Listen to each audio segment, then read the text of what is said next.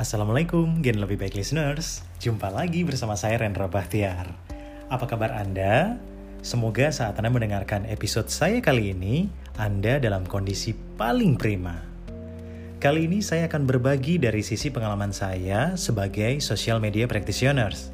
Kalau beberapa waktu lalu sempat saya bahas manfaat sosial media untuk branding ya, kali ini saya akan mengajak Anda untuk membahas tentang bagaimana melakukan rekrutmen melalui sosial media.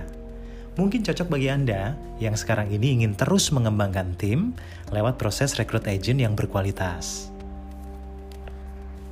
Oke, Gen lebih baik listeners, sekarang ini kalau uh, bicara tentang merekrut kandidat agent, nggak hanya bisa dilakukan secara langsung ya, tapi juga bisa dilakukan dengan cara lain. Seperti yang diketahui, kekuatan media sosial dalam kehidupan sehari-hari sangatlah besar. Nah, terus kenapa tidak? Anda memanfaatkannya untuk menyaring kandidat potensial. Bicara fakta data yang saya kutip dari situs website careerbuilder.com, sekitar 91% perusahaan ini melakukan pengecekan kandidat mereka lewat akun media sosial.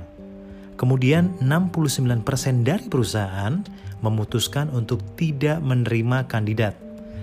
Ini akibat dari media sosial kandidat tersebut sebenarnya.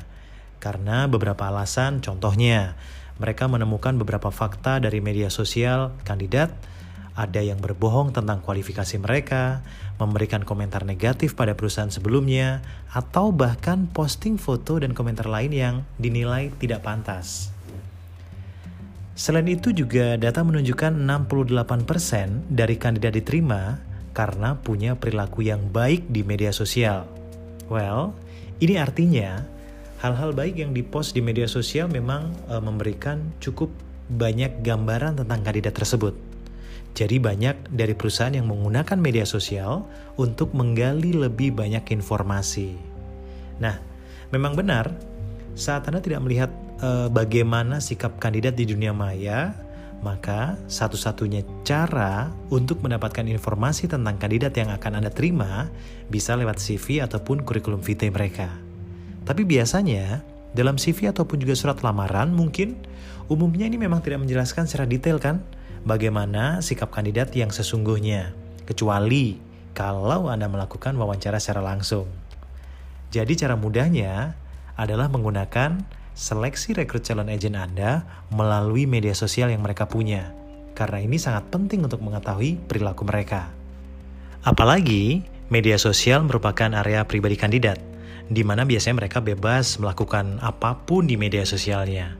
Jadi akan lebih jelas dibanding hanya memantau sikap mereka dari CV ataupun saat Anda melakukan wawancara secara langsung. Jadi ini semacam kayak kunci gitu, yang bisa Anda pegang untuk menentukan keputusan yang Anda buat, layak atau tidaknya kandidat yang bersangkutan. Gen lebih baik listeners, bila Anda akan melakukan proses rekrut tim dengan menyaring kandidat menggunakan media sosial, maka ada beberapa hal yang harus Anda perhatikan. Pertama, perhatikan apakah di media sosial calon agent Anda tersebut ada hal yang sama dengan bisnis yang Anda jalankan. Misalkan, yang berhubungan dengan penjualan atau mungkin kemampuannya menjalin komunikasi dan sebagainya. Ini penting karena paling tidak mereka sudah punya pondasi atas gambaran pekerjaan yang akan mereka terima ke depannya.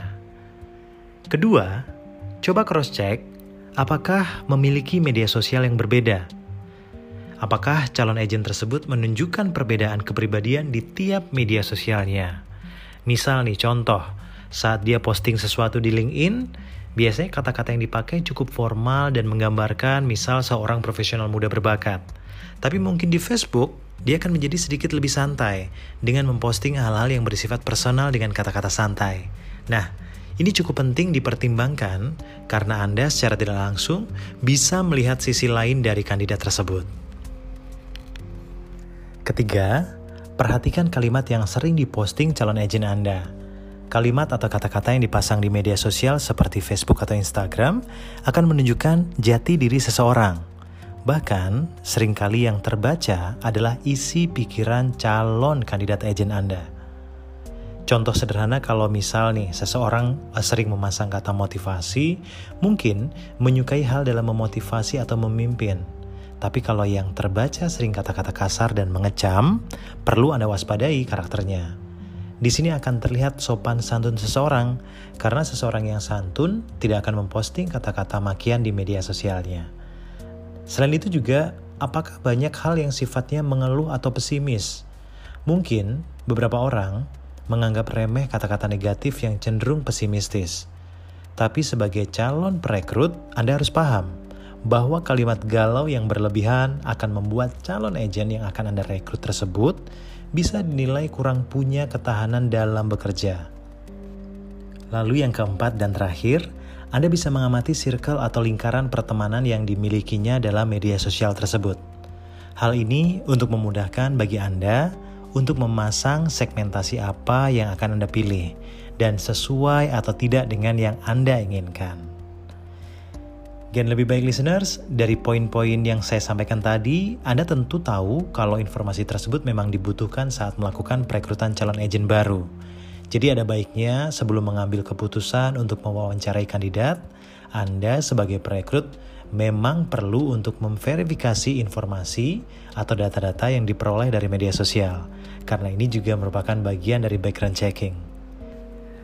Nah, tertarik atau tidaknya Anda menggunakan media sosial, itu semua ada di tangan Anda.